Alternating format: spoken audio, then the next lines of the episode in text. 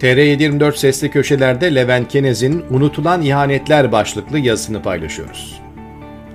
Geçtiğimiz hafta 7 Haziran 1 Kasım arası incelenmeden muhalefet için bir strateji belirlemenin mümkün olmadığında kalmıştık. Çok kısaca hatırlarsak, 7 Haziran 2015 tarihinde yapılan seçimlerde AKP ilk defa mecliste çoğunluğu sağlayamamış ve tek başına hükümet kuramamıştı.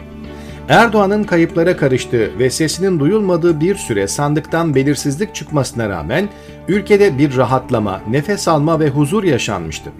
Ancak bu huzurun sadece birkaç hafta süreceği ve o günden sonra bir daha ülkenin gün yüzü göremeyeceği bilinmiyordu. Erdoğan'ın verin 400'ü bu iş huzur içinde çözülsün lafı hayatında dürüstçe söylediği ender laflardan biriydi. Halk 400'ü vermedi, bir daha da huzur görmedi. 7 Haziran 1 Kasım arası ülke tam anlamıyla bir cehennem yaşadı. Bu topraklarda insan hayatının bir önemi olmadığı için çok hatırlayan yok. Türkiye Cumhuriyet tarihinin en kanlı terör eylemi olan Gar katliamından tutun Suruç'taki patlama, Hendek ve öz yönetim saçmalıklarının yaşandığı dönemde 167 güvenlik görevlisi, 453 PKK'lı ve 242 sivil olmak üzere tam 862 kişi hayatını kaybetti. İki polis memurunun uykudayken evlerine hiçbir zorlama olmadan girilerek öldürüldüğü ve yakalanan kişilerin cinayette hiç ilgilerinin olmadığının mahkemede ortaya çıktığı cinayet üzerine inşa edilen devlet politikası ve bu politikaya PKK'nın pasları kirli senaryonun en can alıcı kısımlarından.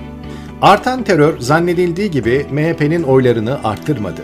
HDP ve MHP'nin oyları birlikte düştü baraj altı kalırsa AKP tek başına anayasayı değiştirecek çoğunluğa gelebilir endişesiyle HDP'ye giden emanet oyların bir sonraki seçimde eski adreslerine gittiği görüldü. Seçmene verilen mesaj devlet ve otorite boşluğunda terör azdı ve bunun çözümü koalisyonlarda değil tek başına güçlü bir hükümet olduğuydu ve bu kafalara kanla nakşedildi. IŞİD'in gerçekleştirdiği eylemlerdeki MIT bağlantısı, PKK'nın HDP'nin tarihindeki en yüksek oyu almış olmasına rağmen sahaya inmesi hiç sorgulanmadı. Kaybedilen iktidar resmen kanla geri alınmıştı.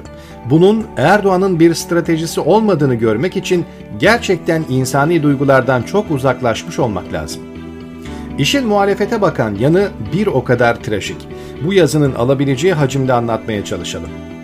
Mecliste çoğunluğu kaybeden AKP'nin meclis başkanını seçtirebilmesiyle başlayan gariplikler zinciri AKP tekrar iktidar olana kadar devam etti. O zamanki MHP'nin ve Bahçeli'nin seçim meydanlarında Erdoğan ve AKP'ye söyledikleri sözleri şimdiye kadar hiçbir siyasetçi bunlara söylememiştir. Bahçeli'nin kendisine hükümet kurmak için gelen Davutoğlu'na hükümet kurma şartının 17-25 dosyasının açılması ve Bilal dahil herkesin yargılanması olduğunu not düşelim. MHP liderinin o gün içinde AKP'nin olmadığı hükümet formüllerini reddedeceğini söylemesinin hala mantıklı bir sebebi yok. Bugün her şey yerine oturuyor diyebilirsiniz. HDP'nin dışarıdan destek vereceği bir seçim hükümeti formülleri de reddedildi. Erdoğan'ın Davutoğlu'nun hükümet kuramayıp yetkiyi iade etmesinden sonra CHP'ye hükümeti kurma görevi vermemesi ilk günden beri kafasında yeni seçim olduğunun bir başka göstergesiydi. Halbuki muhalefet seçime anayasanın öngördüğü meclisteki temsille orantılı bakanlık sayısının paylaşıldığı bir nevi yine AKP'nin kontrolünde olan teknokrat bakanların dahi AKP'nin azılı bürokratlarının olduğu bir hükümetle gidilmemesi ve sadece seçimin adil şartlarda yapılabilmesi için bir araya gelebilirdi. Erken seçim kararının tek madde olduğu bir hükümet programında partizan bütün valilerin, emniyet müdürlerinin ve tabii ki MİT müsteşarının görevden alındığı, 17-25 ve benzeri dosyaların tekrar açıldığı, medyada kayyum rezaletinin yaşanmadığı, devlet imkanlarıyla seçime gidilmeyen bir ortam oluşturabilirlerdi. O zamanki konjonktür ve iklim bugünkünden çok daha başkaydı ve mümkündü.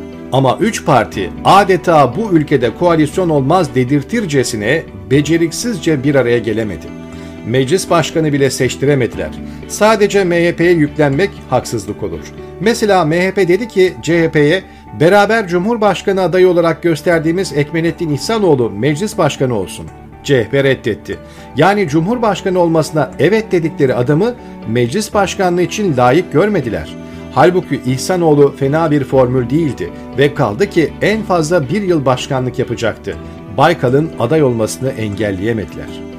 AKP sözde anayasal seçim hükümetiyle gittiği seçimde yine bütün devlet imkanlarını kullandı. Davutoğlu başbakan olarak gitti seçime. Devlet mekanizmasından ayrılmadıkları için de yaşanan terör olayları ve devlet şiddeti için bütün aparatlar tekrar emirlerindeydi. Halbuki muhalefet partileri ve özelinde CHP, MHP azınlık hükümeti polis, asker ve jandarmanın ellerinde olduğu, mahkemelerin işlediği ve YSK'nın parti teşkilatı gibi davranamadığı bir hükümetle Erdoğan'ın da elini konunu bağlayabilirlerdi. Elbette bugünkü İyi Parti ile o günkü MHP aynı parti değil ama yine muhalefet kanadı bir milliyetçi parti CHP ve HDP'den oluşuyor. Bu partiler yarın seçim ortamında artacak terör, gelecek şehit cenazeleri ve pompalanacak milliyetçilik ve Kürt düşmanlığı konusunda nasıl bir strateji izleyip iktidarın oylarını yeniden arttırmasına engel olacakları konusunda bir umut vermiyor. Yine aynı tuzağa düşmeyecekler demek oldukça zor ki o günden bugüne Erdoğan gücünü konsolide etti.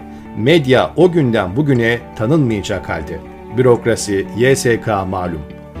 AKP'den hoşnutsuzluk artmasına rağmen muhalefetin aynı oranda oylarını arttıramamasının önemli bir nedeni mesajlarının ne olduğunu, iktidara gelirlerse ne yapacaklarını kimse bilmiyor. Cem Uzan'ın oldukça basit ve bir gazete ve televizyonla gerçekleştirdiği kampanyadan öğrenecekleri şeyler var. Bir sahtekar iş adamı mazot 1 lira olacak ve benzeri sloganlarla oluşan 3 paragraf seçim konuşmasıyla ülke siyasetinin kaderini değiştirdi. İki merkez partiyi sandığa gömdü. Muhalefetin 7-8 maddelik ama herkesin duya duya ezberleyeceği, vatandaşın önceliklerini anlatan, partiler arası farklılıkları en aza indiren asgari bir müşteriye ihtiyacı var. Düşünce özgürlüğü ve benzeri bir vaadin bir anlamı yok. Nedeni çok basit. Düşünce özgürlüğünü önemseyen ve bunun ne demek olduğu bilincinde bir seçmen zaten muhalefet blokunda. Bu meydanlarda söylenecek bir söz değil. Çok daha pratik şeyleri kastediyorum en düşük emekli maaşı asgari ücret kadar olacak. Elektrik zammı geri alınacak. Beşli çete ve ortaklarından çaldıkları geri alınacak. İletişim vergisi haracı, akaryakıttan ve araçlardan alınan fahiş vergilerin kaldırılacağı anlamına gelen vergiler kalkacak. Şehit cenazeleri gelmeyecek. Torpil bitecek. Suriyeli sorununa insani ve kardeşçe çözüm. Parlamenter sistem geri gelecek. Ülke saraydan yönetilmeyecek. İsraf son bulacak. Elbette bu işin uzmanları halkın öncelikleri çalışmalarından da faydalanarak bunları çok daha iyi sloganlara dökebilir. KHK'lıların unutulmadığı, hükümetin eline yeni bir koz vermeyecek ama onun elinden bir kozu alacak Kılıçdaroğlu'nun helalleşme çıkışıyla uyumlu bir genel affı bile seçim vaadi yapabilirler. Ama öncelik kesinlikle artacak terörle ilgili aynı tuzağa düşmemek olmalı. İktidarın gelirlerse Ayasofya'yı tekrar kapatacaklar. Başörtüler yeniden ikinci sınıf vatandaş olacak benzeri propagandalar içinde hazırlıklı olmalılar.